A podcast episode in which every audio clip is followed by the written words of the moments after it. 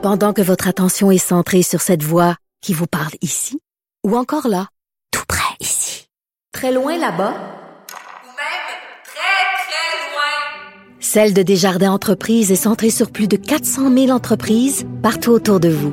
Depuis plus de 120 ans, nos équipes dédiées accompagnent les entrepreneurs d'ici à chaque étape pour qu'ils puissent rester centrés sur ce qui compte, la croissance de leur entreprise.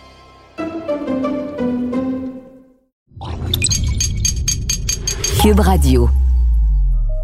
Oh là là, ça part sérieux ce soir, les amis. Ça part fort. Ça, part, fort.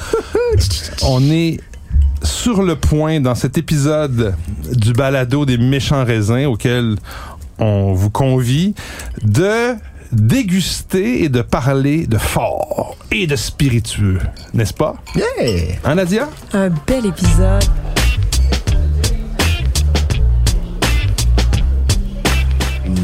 Méchant raisin. Et je vais être obligé de vous dire, je connais rien à ça, moi, le fort. Mais tu vois, tout s'apprend, Mathieu. Ouais, je vais apprendre, j'espère que je vais apprendre. Parce que là, j'ai un verre de je sais pas quoi dans les mains, mais ça, c'est pas du fort, c'est comme un, coq- un cocktail. C'est un Negroni déjà euh, mixé, en fait, mélangé, qui est fait. euh, moi, moi, je trouve ça bien fait. C'est étonnamment très bien fait. C'est quoi cas, la recette du Negroni? Par- co- commençons par ça. Alors, c'est du, j'espère ne pas dire de bêtises, Ouais. du gin, du vermouth et du Campari. Voilà. Ah, le côté amer, c'est le Campari. Moi, je la- je l'allonge avec un peu de soda quand même, parce que sinon, ça fait, ça fait fort de, de café, comme on dit. Tout à fait. Donc, vraiment, Hmm. je trouve que c'est très réussi. Ça, ça fait partie, en fait, on vient tout juste de publier Les méchants raisins dans le Journal de Montréal le week-end dernier, un cahier de nos 30 top spiritueux dégustés dans les derniers mois. Et celui-là, à regret, je n'ai pas eu la chance. J'avais déjà dressé ma liste de, de, de spiritueux lorsque je l'ai reçu. Mais c'est très bien fait. C'est élaboré par la distillerie Trois-Lacs. Ça s'appelle Et- The Cocktail Library. C'est comme un livre. Hein? La bouteille est quand même est très jolie. En fait, on dirait des livres qu'on peut... Parce qu'ils en, ont- ils en font trois, hein, Mhm. je pense. C'est où ça, la distillerie des Trois-Lacs? C'est... Euh, voyons... euh, Val- dans- J'ai Valleyfield en tête, Oui, c'est mais ça, mais dans, dans, dans l'ouest de Montréal. Dans ah, dans l'ouest de Montréal. OK. C'est pour ça que ça s'appelle The Cocktail Library. Oui, il y a un Ok. petit côté anglophone. Mm. en même Ok. temps, c'est Je tellement, suis d'accord avec toi, ça, ça, ça c'est tellement un peu. Manhattan comme style. Non, mais j'aurais pu croire avec ce nom-là. ah, quelqu'un qui ne sait pas que c'est québécois, il aurait pu penser que c'est parisien avec un nom en anglais. C'est vrai, c'est vrai.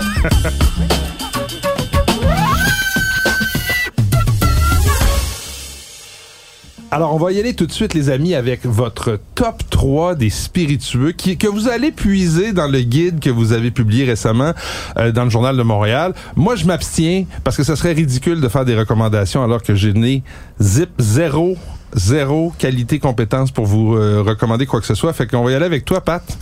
Écoute, je vais commencer par mon, mon troisième, euh, un peu facile, mais j'ai beaucoup aimé, mais c'est Nadia qui en a parlé, c'est le Hendrix, le, le, Neptu- le Neptunia. Euh, donc, à chaque année, euh, Hendrix, donc le gin qu'on connaît, ouais. qu'on connaît bien avec cette bouteille, là, que, euh, fameuse bouteille, euh, et, et surtout son nez bien, bien précis. En tout cas, celui-ci, hein, comme tu l'écrivais, vient, euh, ils- vont chercher des plantes du côté de l'Ayrshire, en Écosse, mon, mon Ayrshire. Ayrshire. Et ça donne un côté un peu plus salin, un petit peu plus, euh, un peu plus algue, euh, Iodé, qui, ouais. iodé, qui me fait penser un peu à, euh, il y a un gin comme ça qu'on fait aussi. Euh, oui, mais aussi euh, dans le coin là, de Rimouski, je pense, euh, en tout cas avec Oui, des oui, herbes oui, avec salées. les herbes, euh, celui de Saint-Laurent, Saint-Laurent, oui. Saint-Laurent. Oui, donc ça, Ouais. ça, ça se ressemble avec avec le- la signature un peu. Mais là, Hendrix, c'est un- c'est c'est écossais. britannique, Oui, oui, c'est britannique ou écossais? Éco- C'est écossais. C'est écossais. OK. Et Ben, moi, étrangement, en fait, Oui. je, je sais que c'est ton, c'est ton 3, ton, ton choix numéro 3, mais moi, ça- je me suis surprise, je me suis étonnée d'avoir Neptunia dans mes choix parce que j'aime pas Hendrix comme gin. Ah ben tiens. Moi, je suis vraiment très Tanqueray, c'est vraiment mon gin british. OK. Puis Hendrix, je trouve ça souvent trop parfumé, Ouais. à la limite de la guidonnerie. Mais là, celui-là, le Neptunia, j'ai vraiment trouvé ça Donc, vraiment. voilà. Ça, c'est mon troisième. Ton troisième, toi, Nadia? Moi, j'ai vu que vous parlez d'Hendrix, je pense à Jimi Hendrix, mais ça va. ça s'écrit pas de la même manière. Non, pas tout à fait. Alors, je vais changer de numéro 3 parce que, parce que peut-être inspiré par le, le cocktail qu'on a dans notre verre. Nonino Amaro Quintessentia parce que, parce que, tu sais, les Amaro italiens, quand on aime, quand on aime. C'est vraiment, Donc, c'est- un amer italien. Un amer italien. Donc ça, ça c'est combien le pourcentage d'alcool? Alors, On est en liqueur, à 35 OK. C'est une liqueur, mais comme on disait tout à l'heure avec le Negroni, les amers, les notes herbacées viennent jouer un peu euh, l'effet balancé, Mm. voilà, euh, avec la sucrosité. Et je trouve vraiment que en cocktail, ça n'a pas d'égal. Donc, servi sur glace avec un peu de gin, c'est vraiment top. Donc, euh, Amaro Nonino à 45 si vous avez envie de compléter votre collection d'amers, c'est vraiment C'est génial. Pat, numéro 2. Numéro 2, ben, c'est encore une fois. Oh non, Nadia je vais tout juste l'a changer mon pris. choix encore, c'est sûr. non, mais bon, ben, on a reçu quand même, on, on a goûté pas mal aux mêmes euh, échantillons. Euh, celui de Pierre Ferrand, le rhum plantation, euh, c'est un 20e anniversaire, ça vient de Barbade, c'est des très vieux, euh, des très vieux rhums. On est sur une expression, je dirais, euh, par rapport au, au Appleton qu'on a mis aussi dans notre dans notre guide, qui est un qui est un, un rhum qui est un peu plus enveloppé, un peu plus riche, un peu plus euh, caressant, moi que j'ai- j'aime beaucoup. Euh, celui de Pierre Ferrand, on est beaucoup plus dans la délicatesse, dans la précision des arômes. C'est c'est surtout délicat. Moi, je trouve que c'est un peu du, du la bouteille, sais, est quand même assez euh, prout prout là, gling gling avec euh, espèce de de- de- d'enrobage de, de, palmier, puis vous voyez un petit doré et tout. C'est c'est très euh, Colonial. c'est co- Kitsch, oui, il y a un petit côté colonial kitsch, mais mais puis le, le côté marketing du voyagement, etc. Bon, c'est c'est un autre aspect, mais mais franchement, en tout cas pour être un amateur de de, de rhum depuis assez longtemps, pour y avoir été souvent en Amérique centrale, c'est quand même dans mes dans, dans, dans un style très élégant, très fin, euh, et, et j'ai beaucoup aimé ça. Donc c'est à 72 dollars. Donc pour amateurs avertis, euh, vous allez faire en tout cas des heureux. Ben, et ton numéro 2, Mon Nadia? numéro 2, alors contre toute attente, j'ai et mon numéro 2 a été pour euh, en fait mon, l'un de mes coups de cœur de tout notre, de tout notre cahier, c'était pour une tequila. Alors moi j'ai comme beaucoup de gens sans doute eu certaines expériences avec la tequila dans mes années de cégep. Fin de soirée difficile. Et je me suis juré quelque part vers 4-5 heures du matin de ne plus jamais en boire de ma vie. Je pense que Il on faut pas frapper le verre. on s'est tous déjà dit On ne ça. mêle pas la tequila avec du 7-Up, puis on donne pas des coups de poing dessus, OK? C'est pas la façon de le boire. C'est ça que vous nous dites?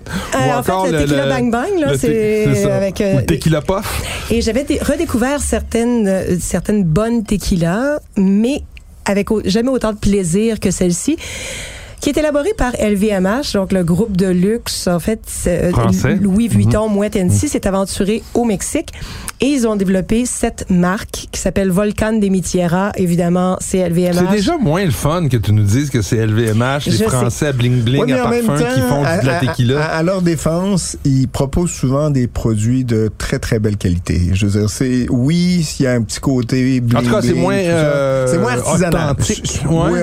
Ben, je suis pas, j'irais pas jusqu'à dire authentique. Il y a quand même une belle authenticité. En tout cas, C'est pas donné, c'est c'est LVMH, c'est 76,50 Oui, On peut-tu faire une parenthèse ici sur le prix de la tequila? Qu'est-ce qui s'est passé il y a deux, trois ans? Ou je sais pas, c'est comme si les bouteilles ont, il y a eu une inflation il y a eu- incroyable il y a eu dans un le problème d'approvisionnement OK. en algave. En C'est ça, il y a eu une ouais. pénurie donc du, Ouais. du, du, euh, de la matière première qui Voilà. est une- un genre de cactus, hein, si C'est je ça, me trompe c'est une- pas. L'algave, c'est qui est une- un cactus. L'agave. voilà. Qui est une, qui est un, euh, Agave bleue, je pense. oui. Et il y a l'aspect aussi euh, vieillissement dans les tequilas qui parfois aussi vont ajouter, évidemment, avec le, le vieillissement, on perd un peu de, de volume et évidemment, ça coûte un peu plus cher à, à, à faire. Il y, a, il y a évidemment des, de, de, de l'argent qui, est, qui dort. Donc, c'est pour ça que les, les, les- souvent les tequilas sont un peu plus chers. D'accord. Et puis, euh, Patrick nous sert une, une grappa. Ça, la grappa, je dois dire que parmi, j'ai dit que j'avais de la difficulté avec les, les spiritueux, mais ça, j'apprécie particulièrement, moi, Alors, c'est mon numéro un cette année. Euh, la grappa Marolo. C'est une grappa euh, dit Brunello. Elle est, euh, c'est millésimée, celle-ci. Euh, c'est c'est une, euh, une distillerie que j'ai visitée qui est située dans le cœur euh, du Piémont, à Alba, et qui a développé disons euh, un produit très fin dans la mesure où ils ont ils réussissent en fait à avoir des liens avec plusieurs producteurs Donc, euh, dans c'est les c'est dans le environs. Piémont, Oui. mais c'est Grappa di Brunello. euh, j'y arrive, Ouais, j'y arrive, j'y arrive. Ils ont évidemment commencé dans le Languet et ils ont dans le Piémont donc et peu à peu ils sont sortis un petit peu de leur périmètre, disons. euh, Ils vont s'approvisionner en matière naturel. première un peu partout, Et puis ils font des grappas avec ça. Et c'est ça. Et c'est ce qui fait la différence souvent avec d'autres producteurs de grappa, c'est qu'on a accès à une matière tout de suite, euh, une matière première fraîche, de- qui, donc le mort, dès qu'il s'est... La dès mer n'a pas séché. puis- Voilà, le mort n'a pas eu Expliquons-le, hein, parce que la grappa, c'est c'est pas fait à partir de, de raisins frais, c'est la, c'est le, c'est le substrat dans le fond, le, le- le- les restants. Une fois qu'on a fait le vin, euh, la grappe, euh, les, les pots euh, pressés, tout ça, ce qu'on appelle le marc, qui sert, on va le faire macérer dans un dans de l'eau, puis finalement il y a une distillation qui s'ensuit.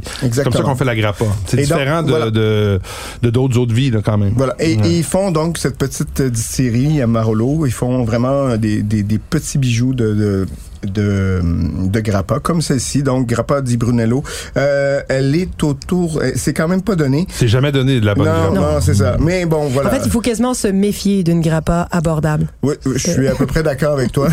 J'ai tant- comme C'est peu comme les Barolo ou les abordables ou les ou les abordables. ou les Amarones Dans le cas de la abordables. grappa abordable, ça peut sentir parfois la laine de mouton mouillé, comme Ouais. on dit. Hein? C'est espèce de... mais là, on est vraiment Non, sur on un beau là, ouais. fruit de prune et on est vraiment, vraiment, c'est super euh, éclatant. Euh, c'est 81 dollars pour 700 ml, mais quand même, vous avez vraiment. Ça se boit moins vite qu'une bouteille Oui, de vin aussi, oui, il faut le oui, dire. hein. Et donc, à servir frais, 80 parce que là, en ce moment, on la sert euh, Ouais. bien chaude, mais C'est un peu trop chaud, je suis d'accord. Ouais. l'expérience serait différente. Moi, mon dernier, mon numéro 1, Straight from Japan. Oh, un whisky japonais? Oui, la Oh. distillerie Nika c'est beau, ça. Whiskey from the Barrel Blended. C'est un c'est un whisky en fait donc un assemblage blended qui a été créé en 1986 et qui peut-on apprendre dans notre article combine les vertus des whiskies de malt et de grains des distilleries Yo Mon Vas-y avec ton japonais. vas-y, on t'écoute. Iwashi Miyagikyo et des lots vieillis dans différents types de fûts, donc de bourbon, de sherry et autres. Et puis l'assemblage euh, est élevé ensuite pendant de 3 à 6 mois supplémentaires, en plus de l'élevage. Donc finalement, en gros, il y a des élevages en fût. Ensuite, on assemble et puis on élève le tout dans des fûts de chêne pour que les saveurs s'amalgament et se fondent l'une à l'autre.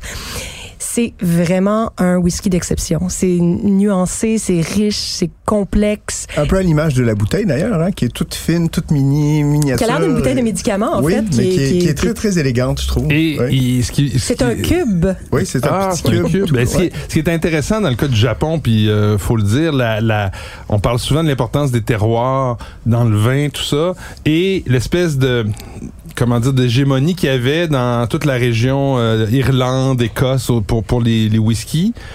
L'île du Japon, l'île de, de- de- l'île sur laquelle se trouve le Japon, permet à peu près les- de recréer les mêmes conditions qu'on trouve là-bas en Écosse. C'est le même type. hein. C'est une île euh, un, un peu euh, au nord avec euh, qui est balayée par des vents, des airs salins, tout Avec ça des pour euh, rolling hills. Exactement. Donc c'est intéressant comme. euh, Euh, je termine parce que euh, Nadia, bon, tu, tu as évoqué cette belle tequila, tequila dis-je, volcan. J'en ai reçu une qui a pas pu euh, entrer dans notre euh, ben, dans notre sélection du fait qu'elle c'est est en particulier ça? Ouais, du fait qu'elle est en importation privée chez la maison que ça s'appelle Tequila Tequila Art, Tequila, Ah oui. Tequila Art. Donc Ils sont qui- situés sur la rive nord de Montréal, non? Ouais, je pense qu'il faudrait voir. Quoi, mais- ils sont pas situés euh, dans- au Mexique? Mm, Non? ben, ben, Il y a- c'est une madame mexicaine qui est venue me Ah, l'apporter. ok, en tout ok, cas. ok. Qui, et qui importe au Québec, euh, en fait, qui importe, qui distribue au Québec des tequilas importés par la SAQ, mais en Et importation là, privée. et là, on a vraiment une tequila, moi, en tout cas, Mais c'est vraiment étonnant. c'est magnifique. Moi, c'est pas bon, du ça. tout l'image ou le goût ou la- le souvenir que j'ai de- d'une tequila en général. Est-ce que ça a la, je sais pas, moi, je connais pas beaucoup les tequilas, mais reposada sur, parce que des fois, les tequilas. Donc, c'est marqué. Donc, c'est c'est la maison Une San Matias, Gran Reserva, 100% agave extra janeiro. Donc, euh, produit du Mexique. C'est tout ce que je peux vous dire et ce qui apparaît sur la bouteille. C'est... euh, Vieilli en fût de chêne, c'est ce qu'on voit derrière. ouais, ouais, ouais, il y a un petit c'est côté. une belle onctuosité, c'est vraiment hyper rond en bouche. Et, et c'est c'est ça, c'est caressant, c'est long, c'est- il y a aucune agressivité dans la tequila. Non, c'est on, ça. On, on la boirait comme, je dirais pas sans soif, mais en tout cas, on pourrait faire des lendemains de veille assez étonnants. C'est peut-être un peu moins, euh, moins près de l'agave, parce que le, le volcan di Tierra avait le côté fumé Oui, je- vraiment Oui, propre à la tequila. Là, ici, on a le bois qui... Mais souvent, en fait, avec le côté fumé, c'est qu'on va faire fumer les les les les, Les feuilles de mescal. feuilles de mescal ou, ben, ou Pas de mescal, d'agave. d'agave, excuse-moi. Et donc c'est là que c'est ce qui apporte un peu ce côté un peu fumé. Alors qu'ici, je pense qu'on a justement travaillé un peu sur le le, le vieillissement en fût. Donc c'est quand même un très très beau produit. Mais euh, moi, je retiens de ça que dans votre euh, top 3 chacun, au final, on a six produits, deux tequilas. ouais. C'est quand même quelque chose. Moi, je croyais que c'était un petit peu en dehors du radar. Ben, sept produits parce que je. Ouais, c'est vrai. C'est ouais, c'est- c'est le septième dans le fond, mais euh, intéressant. Moi, je, je ça fait quelques années que j'ai pas même réfléchi à la tequila, puis là, je- ce que je goûte là, c'est très très bon. San 150 Mathias. C'est 150 dollars quand même. Ok, ok, Ouh. 150 dollars. Ouais, quand même. C'est beaucoup de pesos. c'est beau. Évidemment, C'est beaucoup de avec mes pesos. 76 dollars, j'étais même pas dans la compétition. Mais comme on dit, on boit ça, j'espère qu'on boit ça moins vite qu'une bouteille de vin, donc le, le En fait, c'est- 150 pièces il dure longtemps. Ouais, mais c'est encore drôle, c'est ça le problème. Je pense que c'est tellement bon que ça peut déraper rapidement. Voilà. Hey, écoutez, ben merci beaucoup pour cette incursion super sympathique dans le monde des spiritueux. Euh, comme je le disais tantôt, ça commence, ça commence raide, mais on Ça va finit tout de suite. tout en douceur. Ça finit en douceur, puis on va y aller avec nos suggestions de la semaine.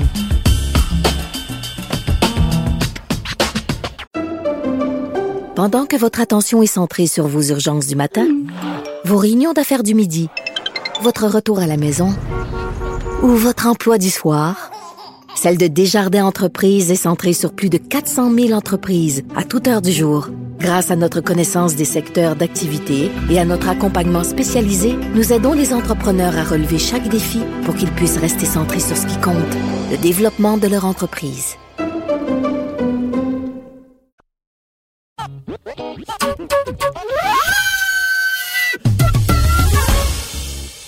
De commencer? Alors moi, je suis Tu- très tu- excitée. Tu lèves la main? C'est un peu, c'est un peu comme euh, t'es à Noël là quand tu vas dire, je peux y aller, je peux y aller. Oui, c'est à toi. Alors, il y a beaucoup de vins qui arrivent chaque semaine à la SAQ. Et celui-ci est revenu il y a deux semaines. Et je dois avouer que j'étais un peu comme une enfant à Noël. J'étais super excitée quand je l'ai vu passer sur euh, la lettre circulaire. Pas parce que c'est un vin très cher, mais c'est un vin que si j'en avais une caisse dans mon frigo, je suis certaine que ce serait toujours la bouteille que j'aurais envie d'ouvrir. Je vais, arrêter, de vous faire languir. La maison Alvear, la cuvée Tres Miradas Vino de Pueblo de Montilla Mories en Oh, Andalousie. T'en parles souvent de ça, ouais? Ben, j'en parle. j'ai- Non, mais c'est vrai que c'est bon. T'en as ça parlé l'an dernier. T'en as parlé Oui. l'an dernier. Je l'ai acheté après que t'en as parlé. Je t'ai remercié sans que tu m'entendes parce que j'étais, euh, il était tard le soir. J'ai adoré ce vin-là l'an dernier. Fait que là, tu me le dis, je vais aller en chercher, c'est certain. C'est vraiment, vraiment excellent. Oui. Si vous aimez les blancs secs, en fait, c'est, La je dirais que c'est, peu près troublante, comme un, à peu près comme un finot. Ouais. Mais sans le fort degré d'alcool, on est plutôt à 13,5% d'alcool. Et c'est, mais c'est très, très sec. On est à moins de 1,2 grammes par litre. Il y a vraiment ce côté, ces petites notes oxydatives, 100% Pedro Jiménez, hein, euh, comme dans, comme dans le t-shirt. Who the fuck is Pedro Jiménez? on salue, on salue Michel et Edith. Mais c'est vrai qu'on veut savoir c'est qui. oui, On n'a jamais eu la réponse. On va, Non, le, c'est on ça. va le rencontrer un jour. C'est ça, c'est comme Maria Gomez. euh, Ouais. On ne sait pas, on ne sait pas. Donc voilà, euh, si vous êtes amateur de vin blanc espagnol à forte personnalité, garochez-vous 22,50 Ah oui. C'est en ce moment sur les tablettes de la SAQ. Très, très bon. Euh, J'y vais. Moi, on a déjà reçu. Écoute, puis là, je dois faire. Euh, je m'en excuse à l'avance. Je me souviens plus de, du nom de l'invité qu'on avait reçu, qui venait de cette euh, expérience qu'on appelle les trois moineaux. Ah, ben oui, c'était, Louis Dugas. Louis, Louis Dugas, tout à fait. Une entrevue sympathique qu'on avait fait l'an dernier. Donc, je suis tombé sur un- une de leurs productions qui est un, un, un, un- un vin de Cabernet Franc, mais vinifié, pas nécessairement, pas en, en- en rosé ou en or. Ils appellent ça un gris de noir.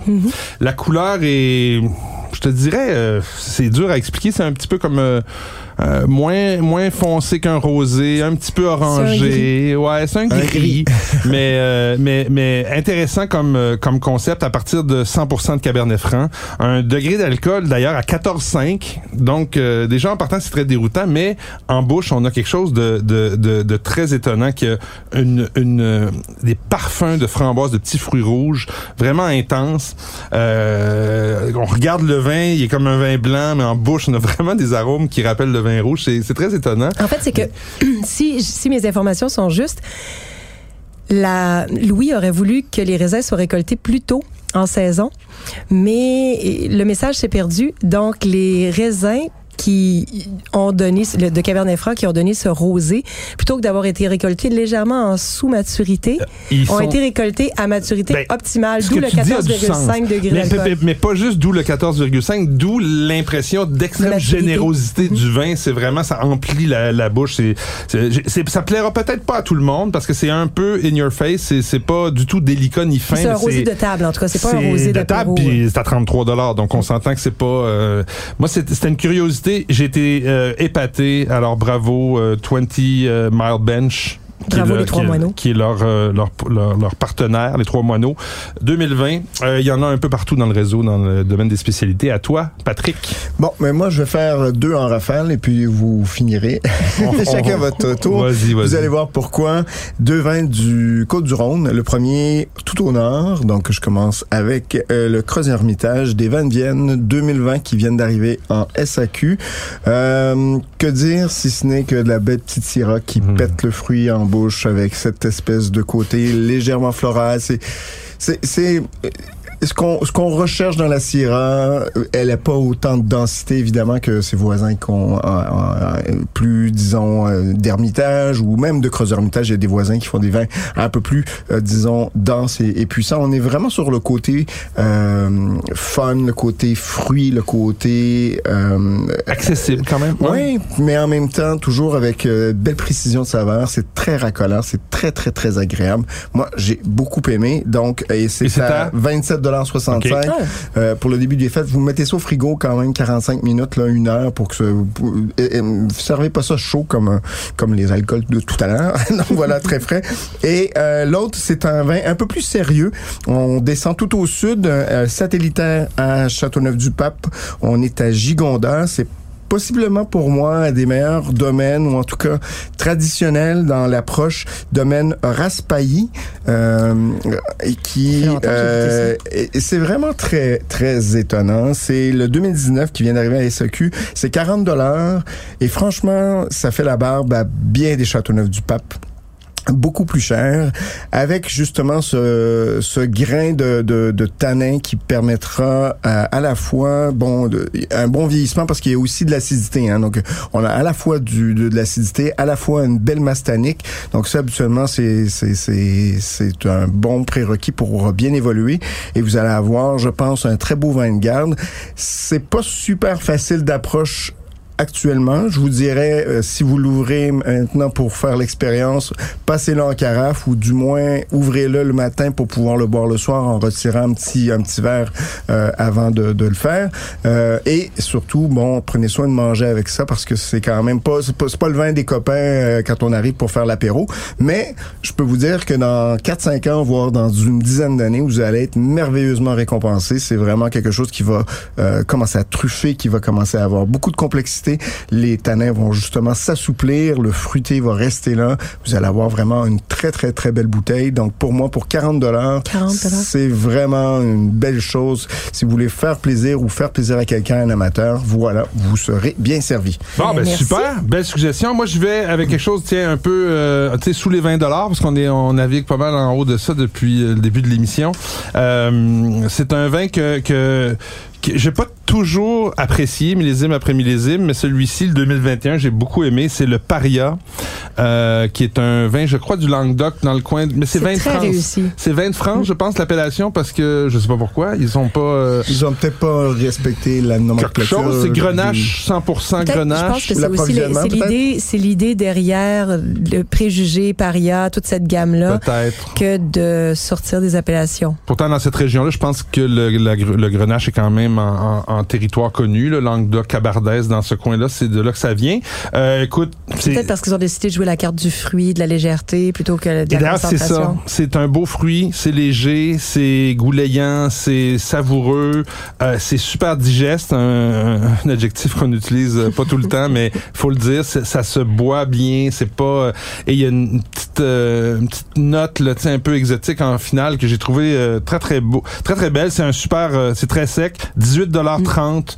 Euh, beau produit, ça vient d'arriver sur les tablettes. euh, Profitez-en. Et ça et le chardonnay, en fait, les deux sont vraiment top. Ah, j'ai pas super dégoûté le blanc. C'est Ouais. les Ouais, préjugés. le, le chardonnay, le chardonnay Oui. franchement, étonnant. Wow, bon, bon, ben, je, je, on- tu sers ça, sers ça à l'aveugle, là, puis tu vas en prendre Super. pas mal. C'est toujours le fun On de finit avec toi, Nadia? Oui, alors moi, un classique pour terminer, et de retour en ce moment à la SAQ, Château Le Puy, cuvée Ah oui. Émilien qui est à... Le prix a monté un peu, en fait, depuis les dernières années, mais somme toute, pour la qualité qu'on a dans le verre, Est-ce que c'est nature, ça? On dit que oui, hein? Mais je... C'est nature, oui. Ouais, c'est nature. OK. Oui, c'est nature. C'est biodynamique, puis c'est vinifié sans, sans intrants, avec des doses, euh, des doses limitées en soufre. Pourquoi, pourquoi tu... euh, Non, mais, Non, mais c'est parce que c'est pas. euh, J'ai jamais, j'ai jamais, moi, il y a eu, il y a une grosse, il y a- il y, a beaucoup de gens qui capotent sur euh, Château du Puy. Moi, j'ai jamais été, j'ai jamais eu de wow. J'ai toujours trouvé ça bien fait, mais ça m'a jamais vraiment pris. Mais là, apprécie le fait que ta collègue Ouais, a eu un ouais, wow ouais, avec ouais. un Non, mais fin c'est, de en cuvée. fait, je trouve que c'est un, c'est un classique qui est toujours bien fait dans un, c'est nature, mais il n'y a jamais de déviation. Non. J'ai jamais Non, eu C'est de pour ça que je posais la question si c'est vraiment nature, c'est pas pour- certain. Et moi, je me suis toujours posé la question aussi, Mathieu. C'est Mm. exactement Mais ça. j'ai jamais eu de brette, J'ai jamais eu- eu de problème de volatile, j'ai jamais eu. Et, et en même temps, c'est une belle expression. Je reviens encore. Je, je te reprends le mot, mais digeste de Bordeaux. Même en 2019, avec euh, avec le millésime, la nature plus solaire du millésime, on a vraiment une expression souple, suave, mais croquante et digeste. Mais moi, ma, mon expérience des vins dits nature dans la région de Bordeaux, c'est souvent ça, c'est qu'on a quelque chose d'un peu plus, euh, un petit peu moins euh, costaud, souvent plus euh, svelte, un petit peu plus. euh, C'est ça, moins, Euh, moins bâti d'épaule, ouais, on est un peu fait. plus. En même temps, on est on n'est pas non plus dans on n'est pas dans le Médoc là, on est en appellation bon c'est vin de France mais techniquement on est, dans les côtes de question, on est ouais, sur la les petites appellations secondaires côte de France. bordelaises. mon ouais. Dieu, côte- Bordeaux, Côte de Je pense que c'est côte de, côte de question. Je pas sûr. Parce que c'est- rive droite, il me Hey, semble. J'y étais en septembre, c'est vraiment très embarrassant. Mais bon, c'est vendu en vin de France. Et donc, oui, il y a- on joue la carte du fruit, mais c'est pas non plus un vin de soif euh, Non, non, non, non, comme on en Non, produit maintenant non, dans l'entre-deux-mers. Le Oui, c'est typé bordelais, mais tout en légèreté et en fraîcheur. Donc Bon, voilà, ben- 34 dollars. C'est à la SAQ maintenant. Bien. Ben, merci bien, les amis. Sur ce, sur ce, on, a, on va prendre une shot de fort. Ouais, ça. shooter! Shooter! Shooter! Come on.